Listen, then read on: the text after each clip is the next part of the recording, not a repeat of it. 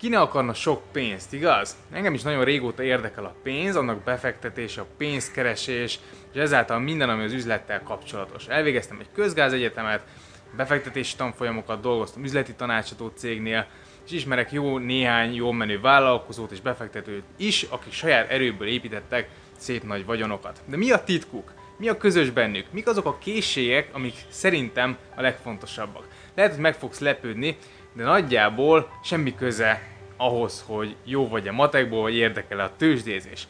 Van viszont öt készség, ami szerintem irgalmatlanul fontos, és ebben a videóban ezeket szeretném megosztani veled. Az első, hogy jó probléma megoldók. Nem csak, hogy ügyesen és gyorsan oldanak meg problémákat, de nem is riadnak vissza a kihívásoktól. Hisznek magukban, hogy képesek megoldani valamit, és ezért képesek órákon keresztül gyötörni akár egy apró problémát is, de nem adják fel, amíg meg nem oldják. Ennek a szokásuknak hála pedig fejlődnek a probléma megoldásban, és gyorsabban meglátják az összefüggéseket. A legjobb tanulás az, ha alkalmazol valamit a gyakorlatban. Ez pedig eleinte sokszor azzal jár, hogy mm, elszöszmötölsz dolgokkal, sokszor frusztrálóan sok időt töltesz valamivel, de nem adod fel, amíg meg nem oldod. Ez az eltántoríthatatlanság az, ami fejleszti a probléma megoldó képességet, és mikor mások már feladnák, pánikolnak, akkor te higgadt maradsz, higgadt maradsz és megtalálod a megoldást. A második, hogy hálásak azért, amiük van. Számos kutatás talált összefüggést a pozitív gondolkodás és a siker között, a boldogabb emberek gazdagabbak, egészségesebbek, és ma már azt is tudjuk, hogy az okozati összefüggés az nem csak az egyik irányba működik. Nem azért boldogabbak és sikeresebbek, mert alapvetően azok voltak, azok az emberek, akik pozitívak, nagyobb eséllyel lesznek sikeresek.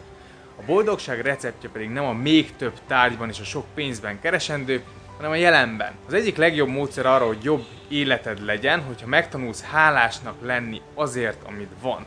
Ha nem adsz hálát minden nap tudatosan, akkor egy nagy lehetőséget hagysz ki. Ha megtanulod értékelni azt, amit van, akkor kevésbé érzed majd kényszernek, hogy másoknak megfelelj, és kacatokkal felesleges kiadásokba kényszerítsd magad. Ennek köszönhetően pedig több pénz marad a zsebedben, ami pedig ugye megkönnyíti az előre emelteled a pénzügyi szabadság felé. A harmadik, hogy érzelmileg intelligensek. Okosak, de nem azért, mert magas az IQ-juk. Ha beszélsz velük, akkor azt érzed, hogy odafigyelnek rád, nem akarják többnek mutatni magukat, mint akik, és a velük való kapcsolat is kölcsönös tiszteleten és az elfogadáson alapszik. Nem tökéletesek, de ezt tudják és elfogadják. Ezért mernek önmaguk lenni, mernek szembe menni a tömeggel, és bemerik vallani, hogyha nem tudnak valamit vagy hibáznak. Pontosan ezért nyitottak tudnak lenni mások véleményére, az új információra. Számos könyv szól az érzelmi intelligenciáról, ami nem csak a másokkal való kapcsolatot jelenti, de a saját érzéseink megértését is fejleszti.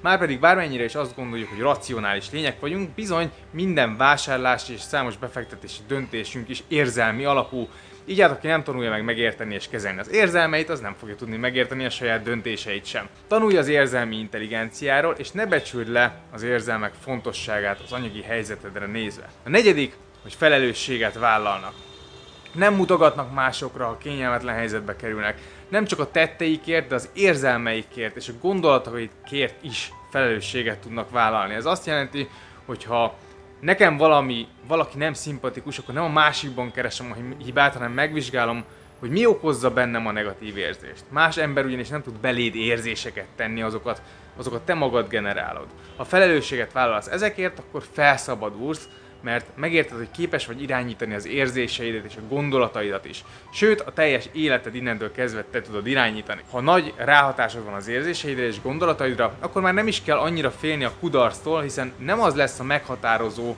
az érzéseidet tekintve, és nem is mások véleménye rólad.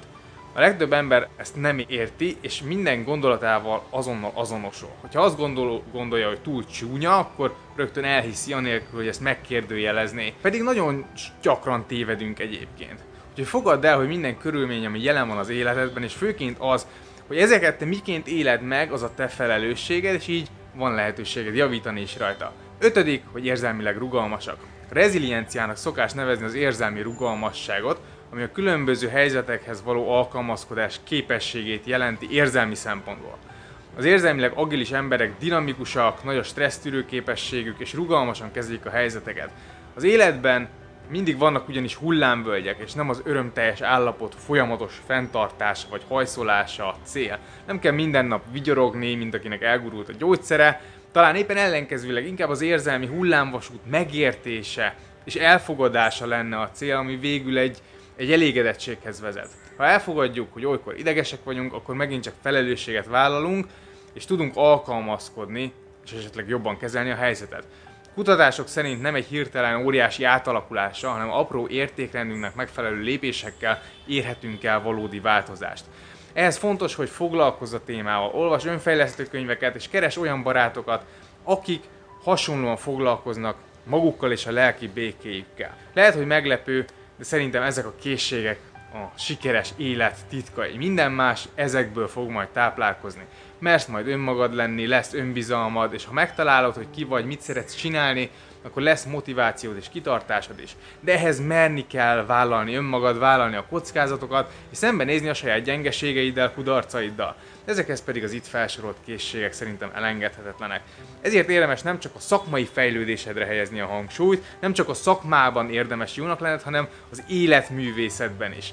Olvas önfejlesztő könyveket, gyere el a Tudástárklub rendezvényeire, és foglalkozz az önmagad megismerésével. Hidd el, hogy ez nem csak ilyen lelki duma vagy lelkizés, hanem tényleg ez mindennek az alapja. Úgyhogy remélem, hogy hasznosnak találtad és megfogadod, amit tanácsoltam, addig sok sikert kívánok és hajrá!